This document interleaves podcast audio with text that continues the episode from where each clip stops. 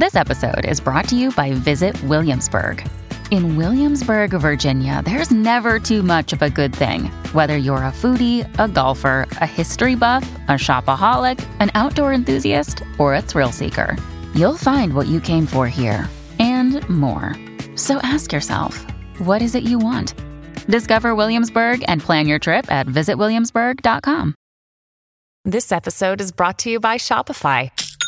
Forget the frustration of picking commerce platforms when you switch your business to Shopify, the global commerce platform that supercharges your selling wherever you sell. With Shopify, you'll harness the same intuitive features, trusted apps, and powerful analytics used by the world's leading brands. Sign up today for your $1 per month trial period at shopify.com slash tech, all lowercase. That's shopify.com slash tech.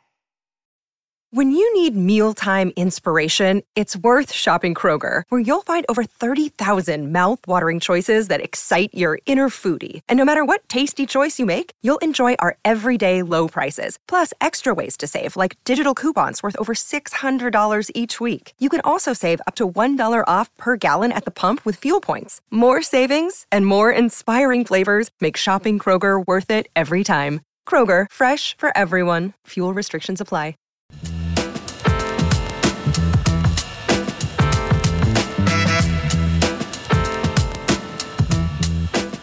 Everybody, this is Charles Haine here doing a special interview with uh, DP Oren Soffer, who shot The Creator, probably the most talked about cinematography event of the year. And this is the spoiler episode, meaning we're going to talk about this movie assuming you've all seen it. It is out. It opened last weekend. You can all have seen it. If you are filmmaking nerds, you probably saw it opening weekend. So we're going to talk about it as if you know what we are talking about. If you haven't seen it, come back next week. Go watch it this weekend. Oren, thank you so much for joining me. Yes, my pleasure. I'm excited to chat with you.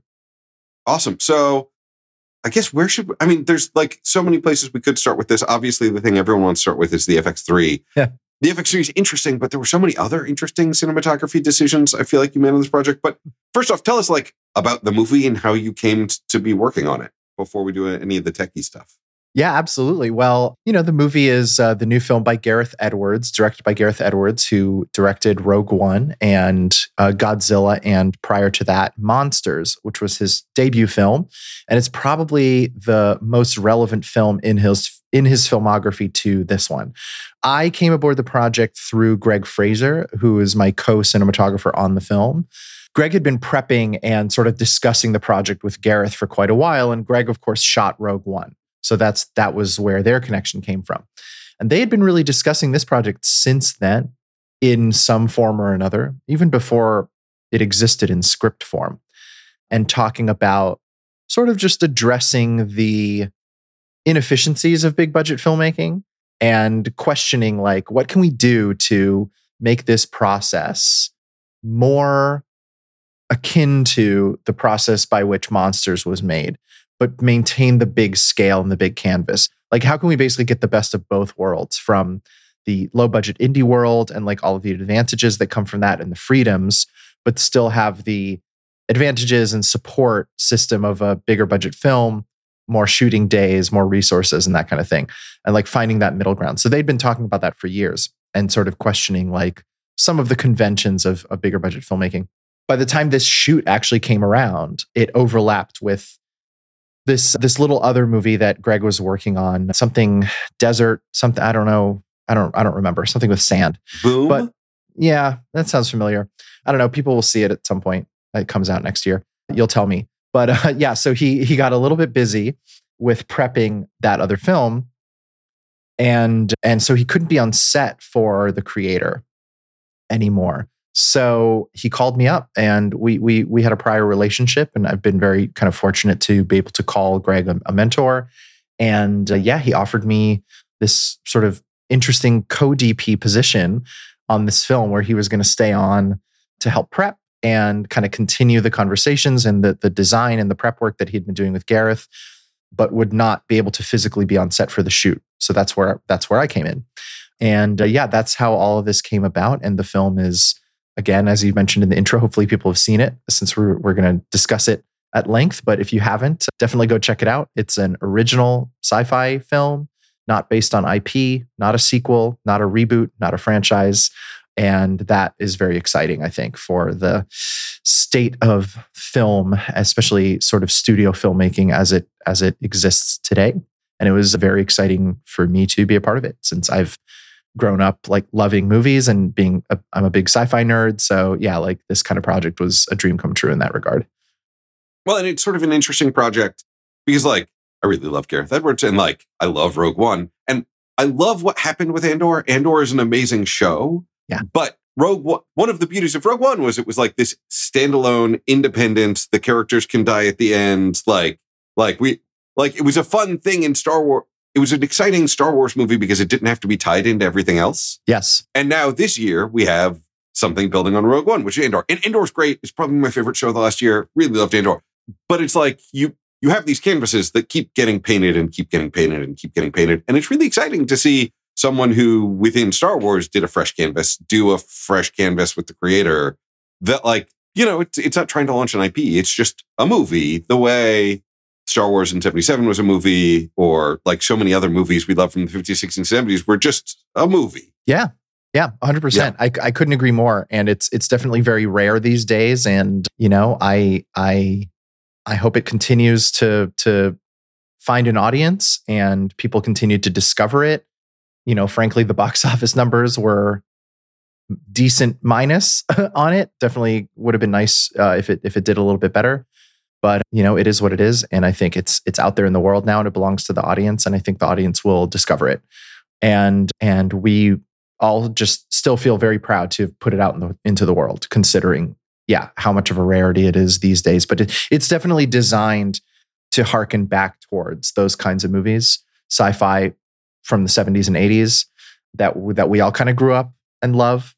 And I think it exists that way as a film, but it also the, the, the visual and cinematography choices were also designed to harken back to that that kind of filmmaking. Well, I was gonna I, I was gonna say next, sort of pivoting to that, like you're like everyone's been talking about the cameras. Yeah. But I wanted to talk about the lenses first. Yeah. Because I felt like it was so nice to see filmmaking. So if if you haven't worked much with VFX, you'll you'll know that one of the the frustrations we run into with VFX all the time is VFX people are often pushing for very clean glass. They want clean lenses and they're like, let us have clean images and then we'll fuck them up in post. But you guys, what did you shoot on? Yeah, so lensing wise, we shot 95% of the movie on a single focal length, which is the Kowa uh, Cine Prominar two times anamorphic, 75 millimeter. So these are yeah.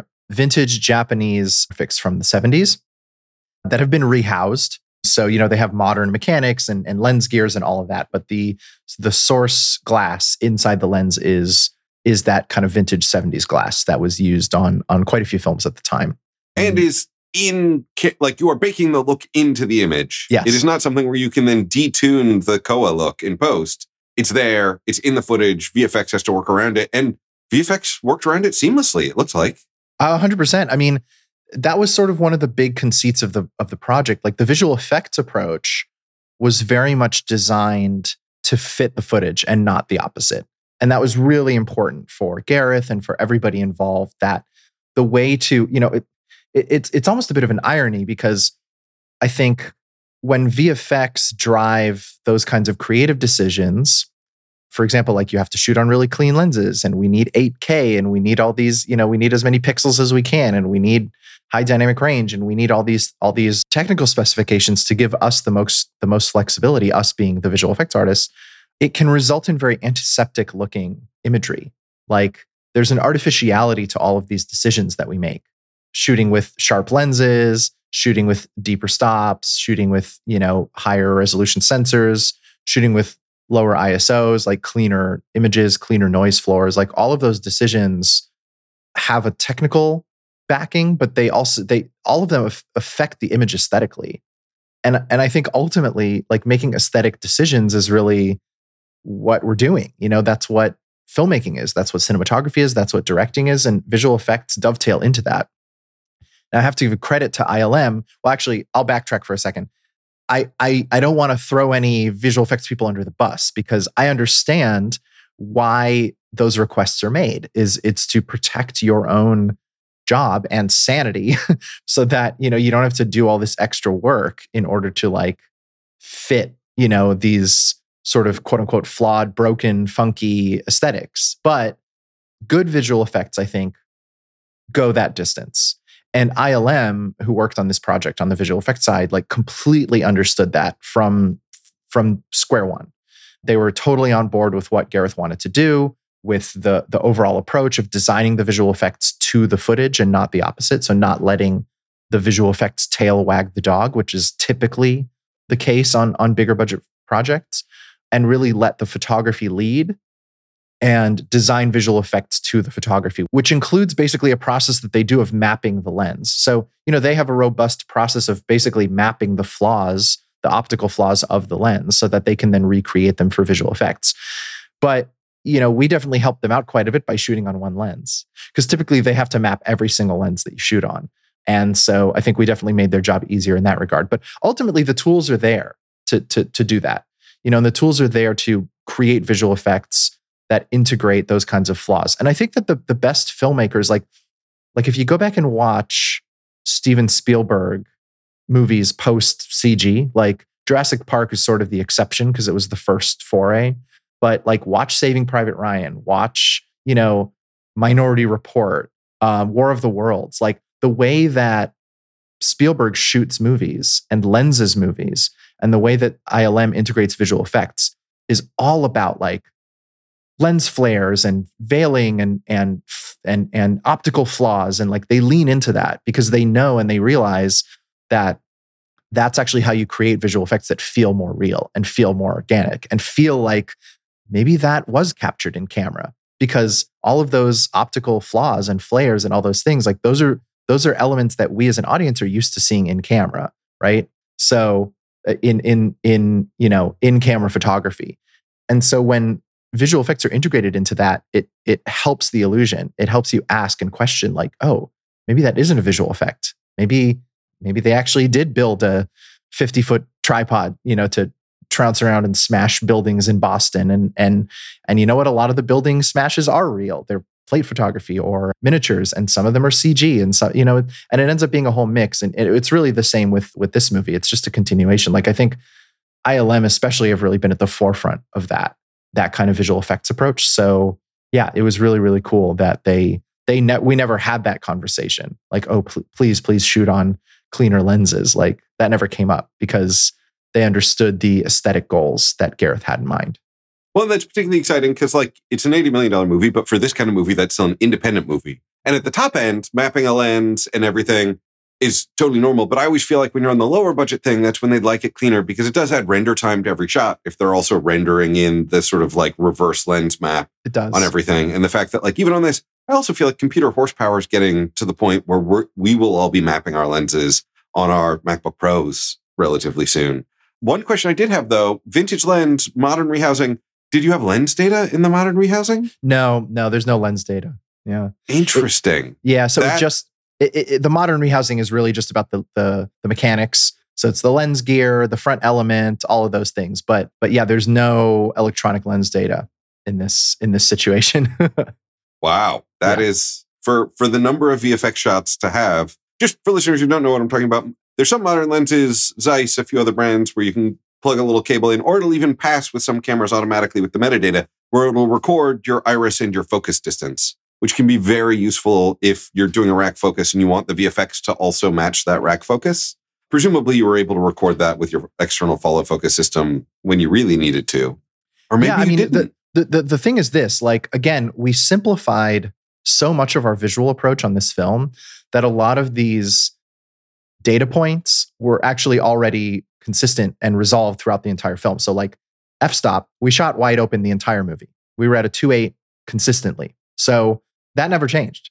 So oh, wow. you know that that's that's one easy data point to just like put in to every shot. Focus info, you're absolutely right. You can actually get that from the follow focus, which we did. So that is, and then that is flowing to ILM. That's exactly right. And then, you know, we also are still in a world where at some point we'll evolve past this, but we're still in a world where our, our amazing camera teams keep physical logs and camera reports of each shot, which note all of this information, including focal distance, to the best of their ability.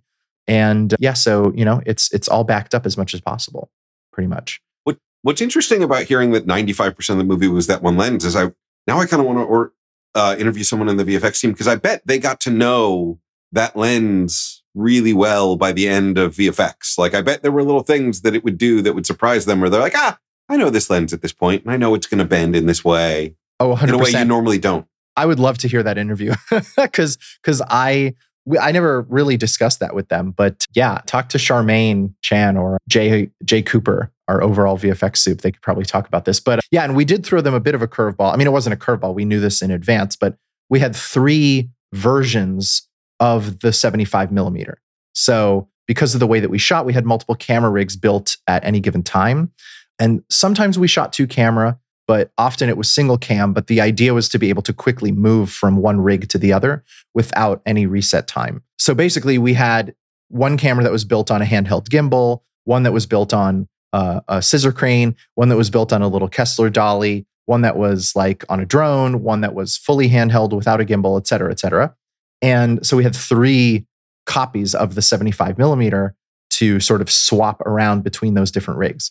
Uh, now, if anybody knows anything about vintage lenses, it's that consistency is not a key component of vintage lenses. In fact, they're they can be quite inconsistent, even the same model lens and the same focal length, because they were, you know, hand made. And, and not only handmade at the time, but also, you know, different lenses have gone through different things in sub- subsequent 40, 50 years since they were manufactured. So some have more wear and tear than others. Some end up having more chromatic aberration or more you know mold in the lens physically which can affect like contrast and all sorts of stuff like there's all these different elements that and things that happen to especially older lenses that affect their consistency. So we did have to keep very close track of course of which specific lens we were using on on any given shot because they were all slightly different. But i would say the broad strokes optical behavior of the lenses was all pretty much the same. The differences are minutia but uh, yeah, for visual effects, it is important to keep track of that. That is, yeah, that's amazing. That, I was actually going to ask how many different 75s you had. Yeah, we had three. Because um, there's probably yeah. not a lot of 75s available. You know, the Kowas are, are not uncommon. There's quite a few sets out there. So yeah, they're not, it's, these aren't rare lenses and they're, they're also not particularly expensive. I, I would say most rental houses tend to have a set of Kowa anamorphics. It's usually a four lens set now, personally, I don't really love the wider lenses in the set, and neither does Greg, and neither does Gareth, because they distort on the edges in in a way that's like a little bit too funky for us. There's this sort of squishing effect that happens on the 40 mil and the 50 mil. But the 75 mil is kind of a perfect focal length. Like they that lens was in place by the time I came on board the project. So clearly Greg and Gareth had, had already done some testing and landed on it. But yeah, that lens was was identified as as a great hero lens and I couldn't agree more. And there's also a 100 mil but it's it's quite a bit slower. We we actually carried that as well. We did have the 100 mil. So there are a couple of shots in the movie that are on that like every once in a while you just need a longer focal length. We also carried a 42 millimeter Atlas Mercury lens which which was a prototype at the time. So those lenses are are just rolling out now from Atlas, but we we were lucky to have a prototype so that was our sort of wider option to cover that range. But but really, I mean, the default was the 75, and I would say that it was 95% of the movie on, on that focal length. Awesome. That's amazing. Yeah, I was going to ask you what the wider was. Yeah. Um, and interesting yeah. that it was the Mercury. Although yeah, I don't remember Mercury. a lot of wide lens shots, to be honest. There aren't that many. And and you wouldn't necessarily be able to tell because it's we, we only really used it when the 75 was just too tight to, for example, like in some car interiors, it's quite difficult to get like a full shot of the back seat of a car with so for example in the checkpoint sequence there's like a whole family of kids in the back seat so it's just physically impossible to get a shot from door to door of the back seat of the car with the 75 mil unless you were outside of the windshield which we did not want to do. We wanted to be in the car with them. So that's where the 42 comes into play. But it, it doesn't necessarily scream wide angle lens because it, there's so much else going on in the frame that you know it doesn't it doesn't necessarily have that that feel that you would get like if you were on for example like a close up on a wide angle lens is quite is is quite noticeable but we never really shot close ups that way or or anything it's only for certain wide shots or certain close quarters and things like that So it doesn't necessarily stand out as like your typical wide angle anamorphic look like you would get on a Wes Anderson movie or something like he always shoots on like 28 mil, 35 mil anamorphics, which are quite wide, but he'll shoot close ups on them, right? So then you get that that warpiness and that that roundedness and the distortion and all that all that good stuff, which we love, but it's it was just it was not the look for for this movie. Yeah, it would have been it it would have stood out. Whereas as you described it, I was like, oh, I remember that shot clearly, and it does not feel unrelated to the rest of the sequence. Exactly, it feels part of the cloth of the rest of that sequence. Yeah, exactly. That's that's we only really deployed the wider angle if it felt part of the cloth, like you said. So if if it ever stood out or felt, you know, noticeably distracting, we would try to find a way to make it work with the 75. Another day is here and you're ready for it. What to wear? Check. Breakfast, lunch, and dinner? Check. Planning for what's next and how to save for it? That's where Bank of America can help. For your financial to-dos, Bank of America has experts ready to help get you closer to your goals. Get started at one of our local financial centers or 24-7 in our mobile banking app. Find a location near you at bankofamerica.com slash talk to us. What would you like the power to do? Mobile banking requires downloading the app and is only available for select devices. Message and data rates may apply. Bank of America and a member FDIC. So one thing that I want to talk, the camera's fascinating. I love what's being done with camera. There's also a lot of beautiful lighting going on in the movie. And there's a wonderful thing that's happening with a visual design with blue and orange journey mm. that goes on throughout the film that like it's it's incredibly well controlled but it's like very present in helping the storytelling can you talk to me about like lighting choices especially that like there's a warmth to the lighting that i don't usually think renders well on sony mm. that i thought rendered really well on this film and i was like ooh orange light looking good on sony this is fascinating yes well that i think is definitely a major shout out to PhotoKem for the wizards behind the scenes in their color science department for figuring out how to how to capture that and how to tap into it. I mean, it goes back to the ProRes RAW. Like ultimately, the Sony of it all is a little irrelevant in that regard because it's the the ProRes RAW is what captured that data that enabled us to tap into it for the color grade to get that that orange tone. But but yeah, again, we'll we'll get we'll get Dave Cole and, and Claire on on the show from PhotoKem so that they can talk about about everything that went into this because there's a lot of fascinating conversations to be had in that regard. But lighting wise, yeah, so you know the overall lighting philosophy was we really wanted to lean into natural light as much as possible. We wanted the film to feel grounded and realistic and present and set in a real place that we could transport an audience to. But we also wanted it to be cinematic. So it's this it's finding that razor's edge of something that is naturalistic and realistic, but also elevated and cinematic and, and aesthetically pleasing.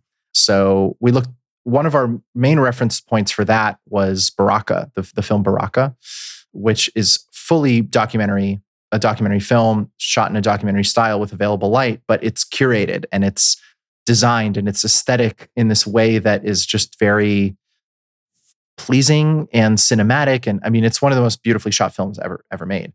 Uh, and of course, we looked at a lot of Terrence Malick as well. So the goal was for the film not to feel lit. Like it should feel, hopefully, like we're just the luckiest filmmakers in the world. And we, every location we walked into had beautiful lighting and the perfect far side key and perfect fall off. And we just got really lucky. And of course, a lot of work actually goes into creating those environments. But first and foremost, we did let the environments lead the lighting. So we shot the film almost entirely on location. There's a, there's a few there's a little bit of work on stage here and there, but it's it's very location driven. And so the first question you ask when you get into onto a location is like, what lighting is this already providing? What color is it? What is the what is the the quality of the light? What is the texture that it provides? And then the second question is, what do we need to add or subtract from that lighting in order to create a more curated lighting environment? So the way that we did that was we used, we didn't just use prosumer camera gear, we also used prosumer lighting and grip equipment. We wanted to keep the footprint small at all times. And we never wanted to show up to a space and say, all right, well, nothing here is working for us. So black it all out and then set up a bunch of 18Ks on stands outside or big lighting rigs or anything like that. We didn't want to do any of that. That was not the nature of the shoot. That was not the pace of the shoot. That wasn't how we wanted to approach the crew size, the footprint, the the the the, the rhythm of, of filming, all of it. We wanted to be nimble and naturalistic and inspired by the locations and really leaning into that freedom and the spontaneity of that. So Aputure ended up being our big key into that. We we bought actually a, a bunch of Aputure lights, and that was our lighting package. We had a couple of 1200Ds, we had 600X, we had Novas, which are basically their sky panels. We had B7Cs, the bulbs that screw into bulb sockets. We had MCs, which were amazing. We used those a ton. Little battery powered LED squares that you could just throw everywhere. We also had some Astera Titan tubes and Helios tubes.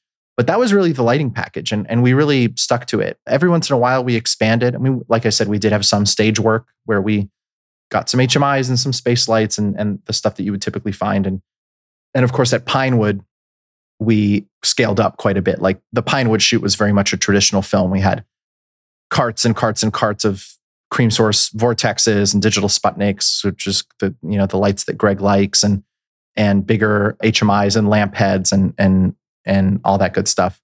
That was Gaffer Johnny Franklin led the London shoot. He was amazing. And in Thailand, it was uh, Pitai Smith Smithso Thai Thai based gaffer.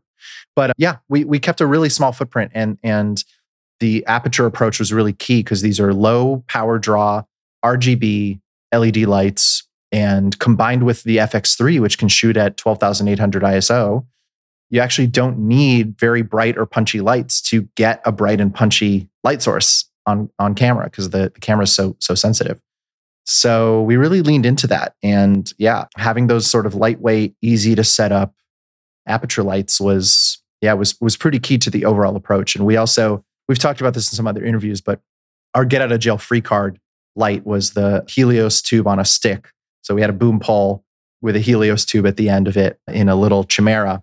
And our best best boy electric Nancy would would have that thing on her at all times. And we would often like call her in on the comms to sort of swoop in with that and and just add in a if we needed a little bit of shape or a little bit of more control for the key light she would come in and sort of provide that for us. And that was yeah that was a very common approach. You can see it in a lot of the behind the scenes footage. You can see her in action like chasing after gareth with the light. It's it's very entertaining. I mean it was just a dance really. It, it all became this one big dance well so you so you guys were not rolling up with like a bunch of 10 ton trucks either. No, no. So you we could had, move more easily location to location because a location move is not a long wrap or a long setup.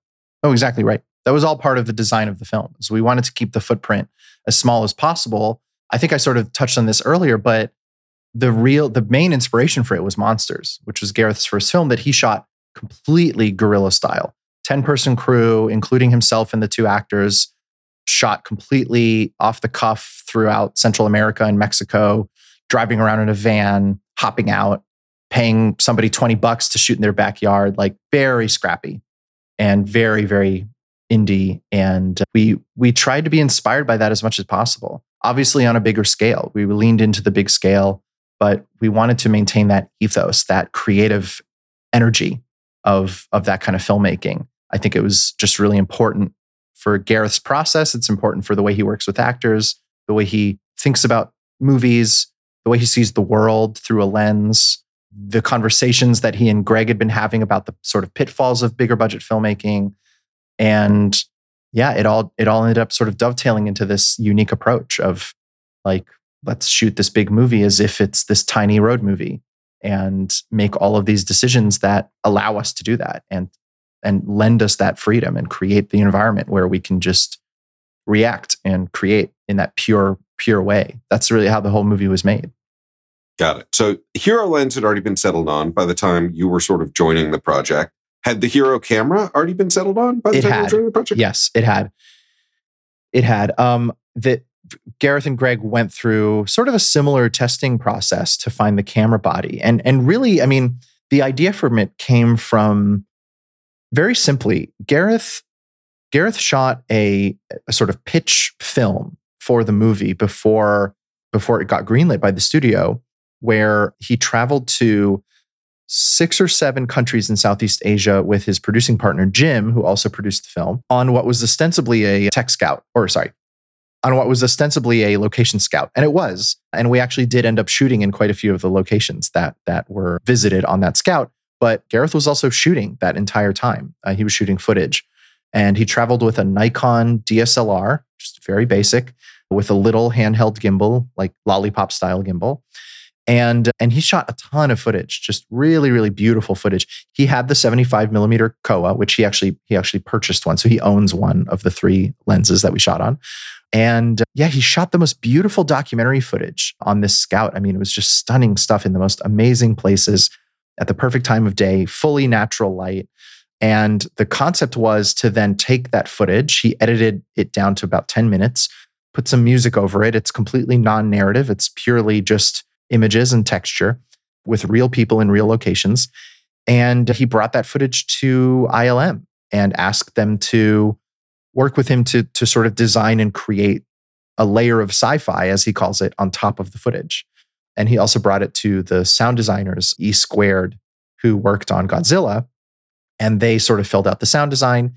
And then he used that little film to, to pitch the whole movie to, to the studio. And that's how it got greenlit, was through that sort of proof of methodology, basically, that he did. And it, it looks beautiful. I can't wait for people to see it. I am convinced that they're going to release it in some form on the Blu-ray or like online. And if they don't, everybody should organize a. I, I mean, I'll lead it, the letter writing campaign to the studio to get this thing released because it's so beautiful and it's it's just kind of amazing to trace the DNA of the film back to this to this short, which was shot in uh, 2019. I mean, it was, it was a number of years ago. And there's actually a number of shots from that short in the feature, quite a few yeah, which is just great. They just fill out some of the texture in the world building. It's like some shots during the montages and that kind of stuff. So, anyway, Gareth basically had this DSLR on a gimbal and was like, I want to shoot the whole movie this way, you know, with this level of freedom. And so the search began for, you know, a, a cinema camera that was capable of being configured in that way. And the FX3 is really kind of the only one for now. I mean, there will be others. There are already some others that are coming online. Fuji just put out the GFX2, which is has really amazing cinema capabilities.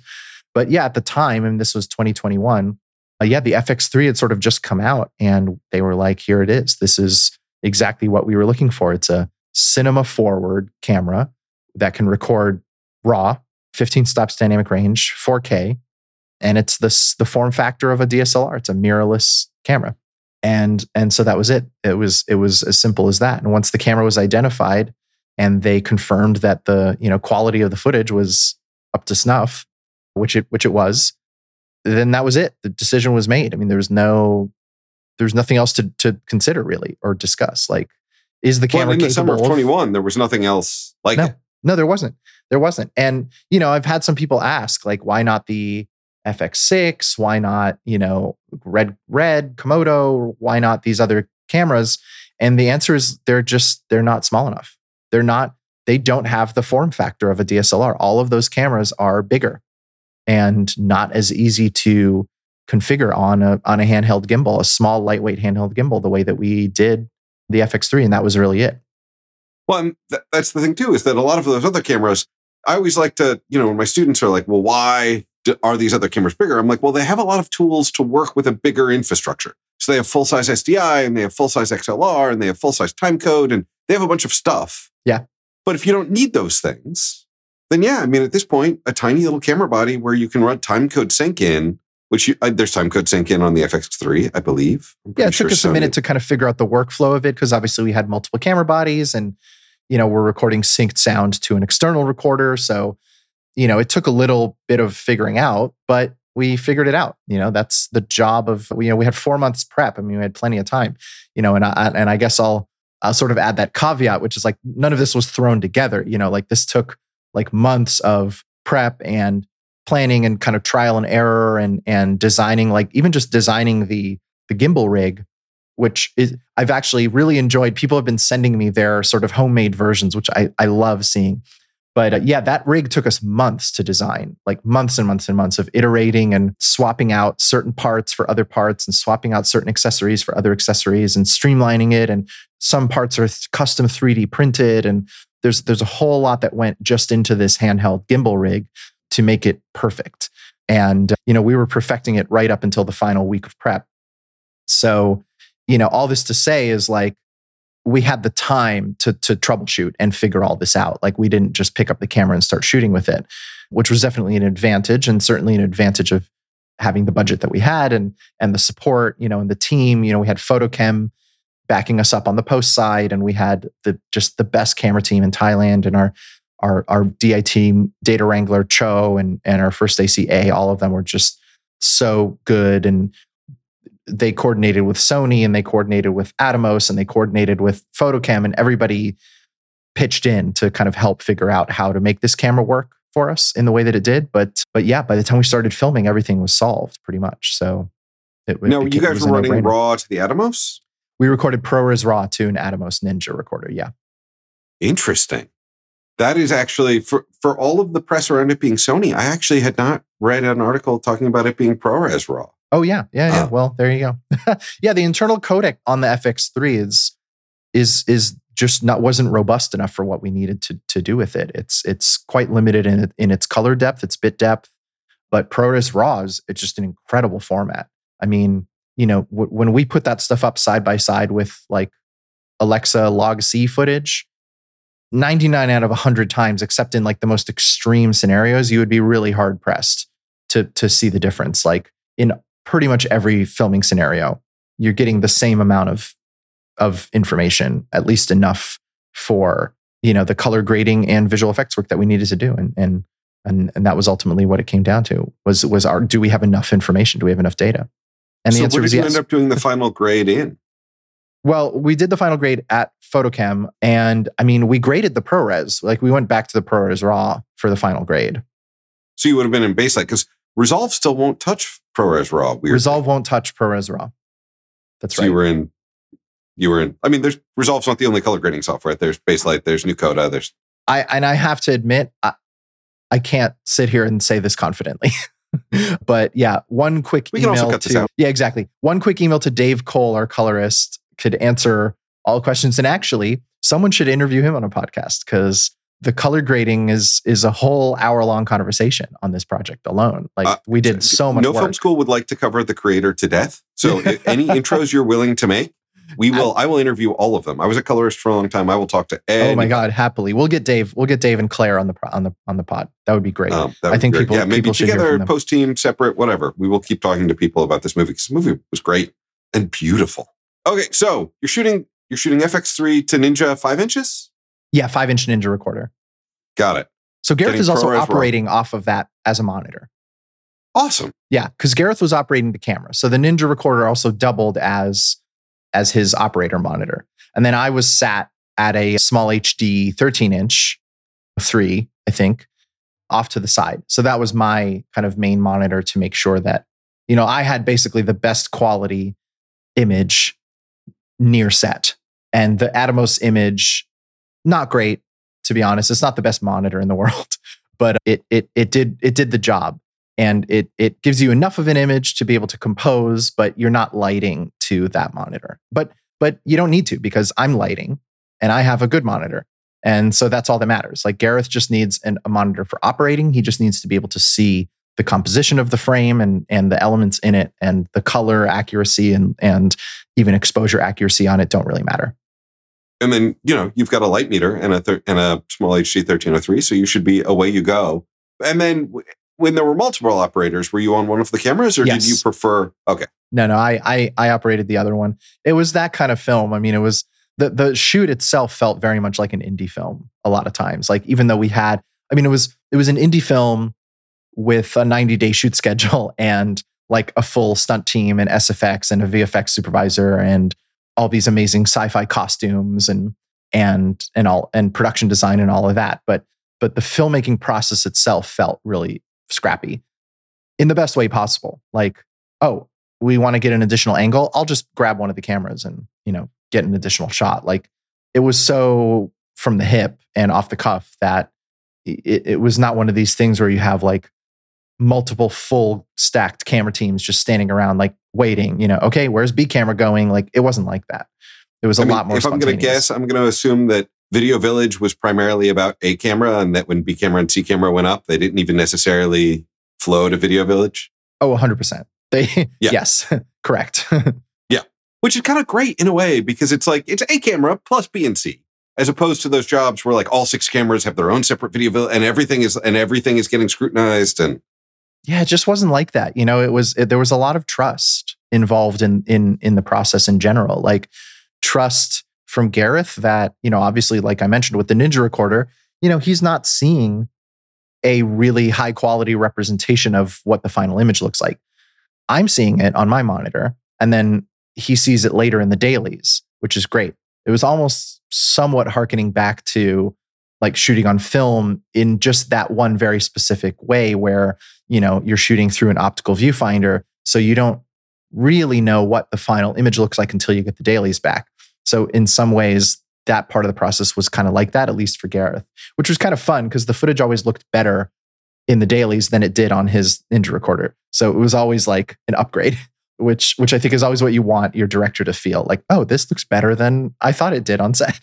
so nice. Like that, that was what was so great about film is the video tap was so terrible, awful, and then yeah. you'd watch the transfer at Company Three, or you'd watch a projected dailies. I didn't get to do that that often. I'm not that old, and it yeah. looked so great, and everyone was so happy. Exactly. Exactly. Yeah. Yes. Yes. And I think maybe sometimes we miss that when all of your monitors on set are like 4K, high resolution, like you're seeing exactly the image that you're recording it kind of takes the, the, that magic out of it a little bit. Everyone's kind of like, yeah. yeah. it looks good. All right, move on. You know, you get so used to it. But uh, you know, there's obviously advantages of, of that too. I don't want to I don't want to downplay the advantages of that workflow, but we didn't find that we needed it on this on this film. Honestly, the that trust, it was just going, it's just going back to that trust. Like that trust was there.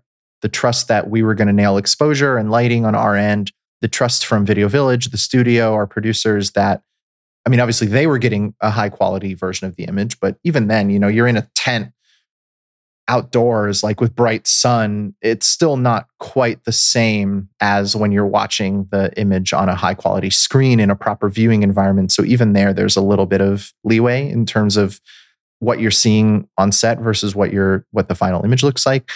Trust that in the grade we would be able to to to elevate everything to an even higher level of quality and and and and interest and, and aesthetic, you know, color balance and all of that. Like there's a there was a lot of trust on the project. I think that was maybe maybe one of the key things. Trust from Greig, you know, having me on set and and him being remote and trusting in that collaboration and trusting that that I would be able to deliver and and give Gareth what he needed as a director.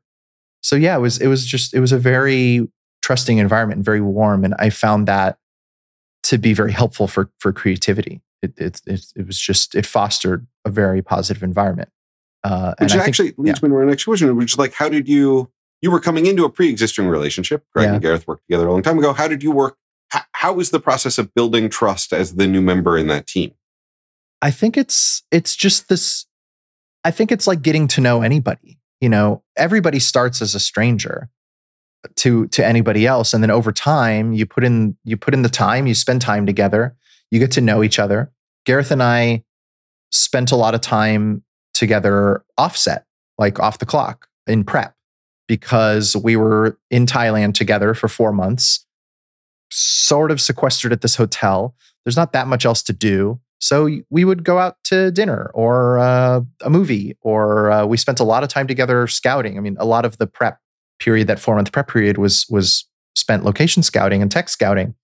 And we shot all over the country in 80 locations. So you can imagine how much of that time was spent just traveling from one place to the other and sitting in a van, sometimes for hours. And we just spent a lot of time together. And you just gradually get to know a person, open yourself up, laugh at their jokes, uh, and get to know your taste, get to know their taste, now, Greig and I all, all also already had a pre-existing relationship, so I, I was I was not a stranger to to Greig. But yeah, I did have to get to know Gareth and get to know his style and and his taste. But we had such a long prep period that I think I think that was very advantageous for that. Again, it was How not one of those. Greig? Mm, I've known Greig for about six years, maybe seven years. How did you meet? We met at the ASC Awards. I was I was a little baby DP who was there as a guest of Panavision, and and he was there with I think Lion that year. I think he may have won, but yeah, I just struck up a conversation with him, and we kept in touch. That's awesome. That yeah. is like a yeah, It's one of those things that just happened. It's just how one of those things his, that happened. how did his remote collaboration work? Well, it manifested in a few different ways. Uh, it was most robust during prep. We would talk pretty much every day about what where we had scouted that day, what we're thinking of doing lighting wise. We would talk about equipment, what do we still need to order, what do we what what do we have that's working, looking at test footage, coming up with our LUTs. During Christmas break, we met up in at PhotoKem in LA to look at a bunch of test footage that we had been shooting and start coming up with our color approach and, and creating our LUT and discussing how the lighting was going because we were we were already testing our lighting approaches during prep as well. And and and then also a lot of time just with the three of us greig and gareth and myself on zoom looking at reference images. Gareth is one of the most well researched directors i've ever worked with and and by the time i came onto this project there were just reams of reference images concept art stills from other films photography screenshots photos of magazines images from pinterest like he pulls from a lot of different sources and they're, they're very eclectic and he's very organized. He has them all in folders, like for different locations, what he's thinking and what he's inspired by. It's really great. It's a wealth of, of inspiration to pull from. And we would go through them kind of one by one. And at first, we sort of narrowed them down. We would eliminate some that felt more irrelevant. And then we would do some rounds where we would look at individual images and really analyze them. Like we would spend five ten minutes on just one image, looking at like, oh, we really love the contrast in this image. Like we really, really let's bookmark this. Like there's something really nice about the contrast ratio here and, and the and the black levels, like just the the the depth of the blacks, like the richness. This is great. This is great. And then you'd look at another image and be like, huh, where's where's this key light coming from? The lighting in this image is really interesting. Where where let's reverse engineer it. Like where's the key light? Where where are they putting a light? Like what what makes this frame work? We would just get really analytical. And it was just to understand what we liked so that when we were in the situations where we were on the shoot, we could either we could either know where what to gravitate towards to easily find those things, or we would know what we needed to artificially create if we needed to build it ourselves. And then during the shoot, yeah, Greig, you know, was a resource for me to bounce ideas off of, talk about upcoming lighting setups, consult about some thoughts and, and concepts that we had about what how we were going to approach certain scenes, continuing to troubleshoot technical issues, work, working with our partners, PhotoKem and Keslow or other gear vendors or whatever else we needed to happen behind the scenes. He was able to look at our dailies projected. He was the only person able to, to really see our dailies in, in a theater at PhotoKem and, and really start, uh, you know, just keep us on track and making sure our, our exposures were good and and seeing if we needed to make any adjustments. Like, for example, we did end up adjusting our LUT three weeks into the shoot because there was just something coming back in the dailies that we weren't quite happy with in terms of the contrast levels. And so we redesigned the LUT a little bit and then things got a lot better after that. There, but there, there's some shots from those first three weeks that I look at in the film and cringe, but nobody else would ever know because we shot so out of order that you could you would never tell. And then obviously, of course, once we redesigned our, our color science, we went back and redid or, or regraded all the all that footage. We didn't reshoot any of it. So it all looks congruous with everything else, but you would never be able to tell. And yeah, that was basically it. You know, we did some volume work and and actually we we did we also did some traditional stage work at Pinewood Studios at the end of the shooting schedule. So we were there for three weeks and we did some work on the volume and some work on a traditional stage. And Greig was really instrumental in, in sort of leading the setup for all of that, hiring the crew, pre lighting the whole stage, working with ILM on our virtual loads and, and lighting our, our, our virtual environments and kind of just taking the lead on that stuff so that I, I was focusing on the, the day-to-day minutia in Thailand. Greig was more big picture slash focusing on future projects related to the to the film, of course. And and and we would talk about all of it. You know, we would we were all just involved at every level on everything. It was a real collaboration and and a really rewarding experience for me. I would say I would do it again in a heartbeat. That kind of collaboration is really really special. It's just better to have two brains. I mean, two brains are better than one. It's it, it really comes down to that. I mean, two brains that are in alignment and are in sync and aren't fighting with each other and are working towards the better of the movie are absolutely like that sounds. Oh, 100 percent. I'm I'm yeah. I'm taking that for granted since that was Yeah. the case with us. But obviously, that's not always the case. Was was Greig ever on the ground in Thailand? not in Thailand. No, the COVID Wow. restrictions were just too um, onerous. Like you had to isolate for two weeks if you the minute you landed in Thailand. So it was just impractical. He was not going to be able to go at all. Yeah. Got it. But then he could go to Prep Pinewood in between, or was the other project also in England? Dune was, I mean, they were doing remote prep, like they, it was it was soft prep. So it was, I think they did some scouting in Hungary during our shoot, and then a lot of the prep was remote. So either in London or LA, like basically wherever Greig was.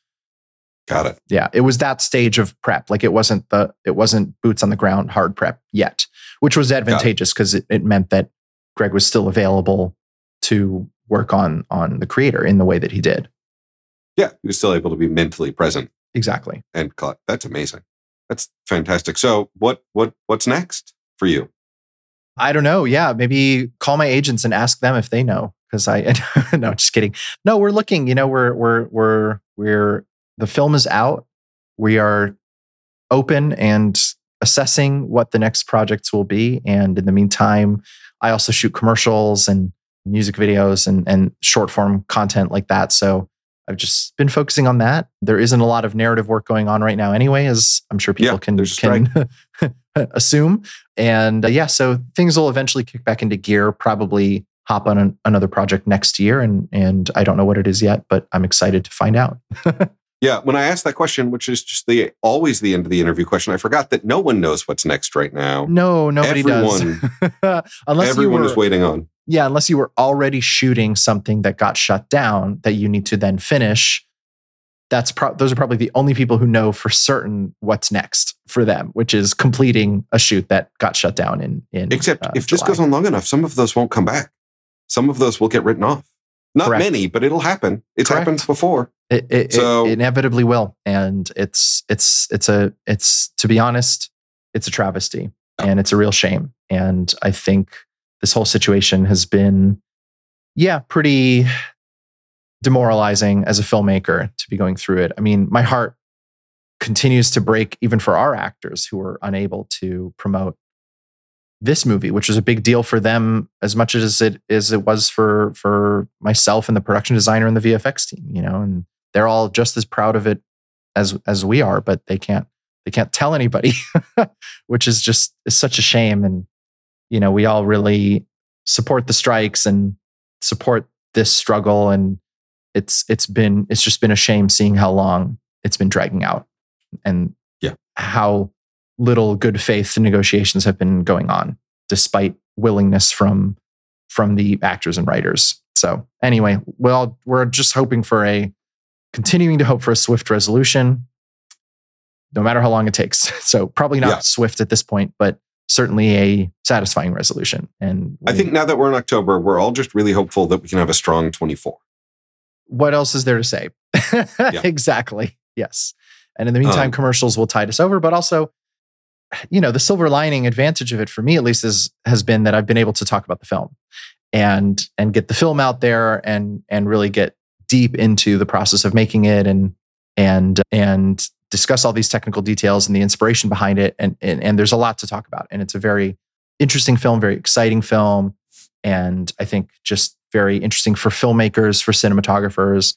And I just love sharing that stuff. You know, I'm a, I'm a cinematography geek at heart, first and foremost, right? Like that's why I became a DP because I'm I'm a nerd about films and cinematography and and and film language and visuals and aesthetics and all of that. So it's a real treat to be able to talk about it and to have the time to be able to talk about it. So you know, we take the the silver linings where we can find them, and and yeah, you know, hopefully, as I said th- at the start, people will continue discovering the film and and seeking it out and watching it and and and continuing to show interest and curiosity in the way that we made it, which is quite unique, and in the the the decisions and choices that were made that went into that. So I think it's I think it's all really cool and really fun to talk about. Yeah, no, thank you so much for taking all this time. I like I I'm gonna go watch the movie again and see it in a different way now that I have all of this perspective. So Oh, um, fantastic! it's already open. The creator, see it in a theater, see it on a big screen. It's amazing. how beautiful it is at that scape, scope and scale. And I think it's a rewarding cinematic experience. So everybody should go watch it in the theaters. Thank you so much, Oren Soffer, for taking Yeah. the time. I really appreciate it. Thank you. Yeah. Great to chat with you.